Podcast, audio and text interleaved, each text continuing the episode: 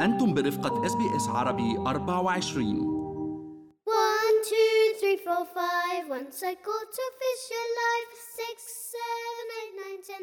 Then I let it go again. العلم في الصغر مثل النقش على الحجر فكيف إذا كان هذا العلم وهاي الثقافة تتعلق بالأمور المالية وكيفية إدارة المال مرحبا معكم مرام إسماعيل من بودكاست لنحكي عن المال.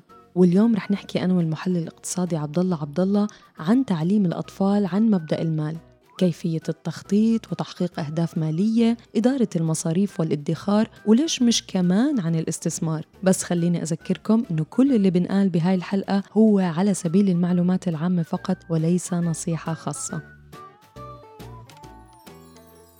عبد الله من أهم مهارات نعلمها لأولادنا بالعالم يلي عايشين فيه هلأ يعني كيف يتعاملوا مع المال بطريقة ذكية. صحيح مرام وأنا عم بحكيك اليوم كأب لولدين أكثر من محلل اقتصادي. آه، اليوم بنواجه صعوبات بكتير أحيان إن آه، نفهم أولادنا شو هو المال وأهميته بالنسبة لهم وخاصة إنه نحن كأهل دائما بنسعى لتوفير تقريبا كل سبل الترفيه والحياة الممتازة لأولادنا بأستراليا. لهيك آه، منلاقي حالنا أمام تحدي وهو كيفية تعليم أولادنا عن مبدأ المال وقيمته بحياتهم وأن نوجد هذا التوازن بين تربية الأولاد على مفاهيم مالية صحيحة وضرورية لمستقبلهم من مالي وتأمين متطلبات العصر اللي نحن عايشين فيه من مالي تاني. لهيك اليوم مرام يعني حلقتنا طالعة من القلب. صحيح عبد الله من القلب يعني وإن شاء الله بتوصل. ولكن الخطوة الأولى دايما مع الأولاد عبد الله هي إنه نحكي عن المال معهم ورح تكون صعبة وما رح تكون سهلة بأول مرة. يعني يعرفوا إنه إحنا كأهل من وين بيجي مصدر دخلنا وشو بنشتغل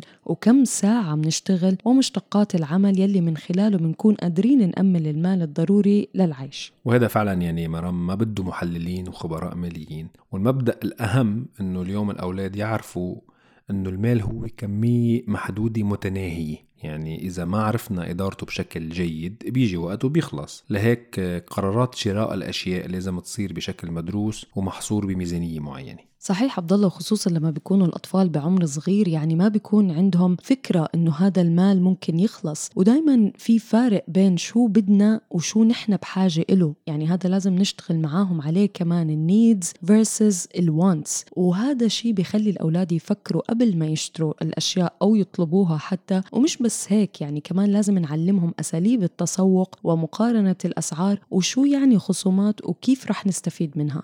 وبهذا العصر يعني المال غير ملموس وغير مرئي. وهذا ممكن يصعب أكثر من مهمتنا اللي عم نحكي عليها مرام. لهيك لازم نبسطها للأولاد. آه مثلا عملية الدفع ولو بالظاهر كانت سهلة وسريعة مثل tap and pay بس بنحط التليفون وراح المبلغ. ولكن هي عملية بالفعل من خلالها انخصم من رصيدنا. يعني كمية المال اللي كنا نملكها قبل عملية الشراء قلت هلأ مع عملية هذه الشراء. كمية ما أدراك كمان قيمة الكمية.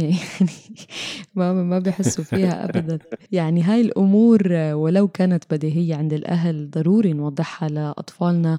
ومن التكتيكات الفعالة آه، مثلا هي ربط ثمن شيء معين بعدد ساعات العمل يلي نحن كأهل بنشتغلها لنشتري هاي اللعبة أو مثلا لنأمن هذا الفستان. واللي نحن بنشتغلها وكمان بإمكاننا نطلب منهم هن يعملوا شيء بالبيت آه، مقابل مبلغ معين آه، يقصوا الحشيش يساعدوا بتنظيف المنزل ينشروا الغسيل وندفع لهم مبلغ معين مقابل هذا المجهود. هيك بيتعودوا آه، على ربط المردود المالي بالمجهود يلي بذلوه. وإذا ما قاموا بالعمل بشكل جيد أو كامل نخصم لهم من المبلغ. يعني مثل ما بيقولوا بيصيروا بيعرفوا قيمة المصاري. حرام عليك يا عبد الله. يعني من هلأ بدك تعلمهم على الخصم من المرتب. خليهم خليهم يعرفوا قيمة لكن نحن نتعب بس وهن يصرفوهم يا مرام معقول؟ ودائما لازم كمان يمكن نساعدهم يحطوا ميزانية شهرية لكل شخص منهم لو كان عندنا كذا طفل وندخلهم بحسابات هاي الميزانية ومصروفاتهم ونشجعهم على الادخار منها ولو لو مبالغ صغيرة يعني. يعني مثلا إذا خصصنا لكل ولد ميزانية 100 دولار شهريا لشراء ألعاب أو, أو ملابس أو مصروف الويك أند اللي بيطلعوا يعني بيتمشوروا فيه نعلم أطفالنا أو الأولاد يخططوا كيف يصرفوا هالمبلغ ويعملوا حسابهم دايما إنهم يدخروا منه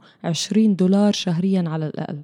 ومجرد نجاحنا مرام إنه نخليهم يلتزموا بهالميزانية ويوفروا منها، الخطوة الثانية بتكون إنه نفتح لهم حساب توفيري بالبنك، واليوم معظم البنوك العامله بأستراليا عندهم حسابات وبرامج توفيرية للأولاد بتكون تحت إدارة الأهل، ونت- ونتفق مع الأولاد مثلا على هدف توفيري لتحققه خلال السنة. ومهم أيضا مرام نعلمهم مشاركة المال مع الغير عبر التبرع وإنهم من خلال هذا المال ممكن يعملوا أعمال خير ويساعدوا ناس بحاجة وهذا الأمر بيخليهم يفهموا إنه أهمية المال بالحياة تتخطى فقط فكرة شراء الأشياء. وبإمكاننا أيضا تعليمهم مبادئ وطرق إدارة الميزانية عبر تخصيص مبلغ لحفلة عيد ميلادهم مثلا ونخليهم هم يديروا المصروف للحفلة. وإجمالا تبدأ عملية التثقيف المالي من عمر الخمس سنوات وتكبر مع الأولاد ليصيروا بعمر يسمح لهم بالعمل بعد سن ال 14 سنة. هون ندخل معهم بمرحلة جديدة من الثقافة المالية وبتعتمد على تشجيعهم على الادخار أكثر من مدخولهم. يعني مثلا إذا اشتغل الولد يوم واحد بالأسبوع يعني شفت 8 ساعات خلينا نقول على مدى ثلاث سنوات يعني إذا بلش شغل بعمر 16 لعمر 18 بمعدل 15 دولار بالساعة بنحكي كمعدل نحن ممكن يجمع مبلغ حوالي 18 ألف دولار بثلاث سنوات هي.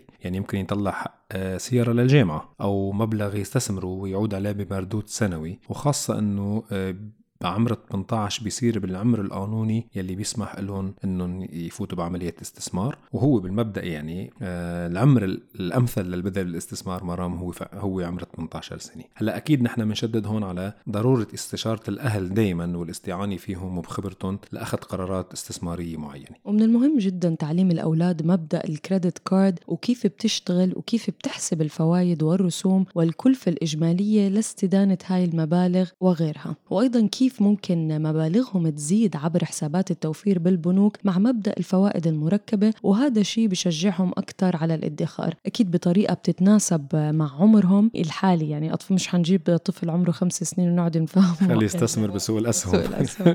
صحيح هي دائما مرام إيجاد التوازن بحياة الولد الماليه وتعليمه وتمكينه آه، لإيجاد هذا التوازن شغلة مهمة. يعني من ميلي ما بدنا إياه ينحط تحت ضغط كبير وخاصة المراهقين آه، يعني خليهم يعيشوا حياتهم لاحقين يعني مثل ما بيقولوا ينضغطوا بالمواضيع المالية. ولكن بنفس الوقت ضروري إنه يعرفوا أهمية المال وأهمية إدارته بشكل صحيح وبناء لبناء مستقبل جيد. ومثل ما بيقولوا عبد الله lead by example يعني أولادنا بيتعلموا من عاداتنا نحن وأكثر درس رح يتعلموا عن المال هو كيف نحن الأهل بنتعامل معه. فهاي ما بضمن لك ما اياها هيدي حسب واحد التصوف بقى صرنا نحكي مرة. خليكم معنا مستمعينا في بودكاست لنحكي عن المال لنواكب كل المستجدات اللي بتهم حياتنا المالية والعملية في أستراليا أسبوعياً.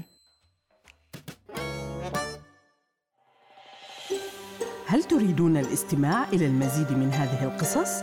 استمعوا من خلال Apple Podcast، Google Podcast، Spotify أو من أينما تحصلون على البودكاست.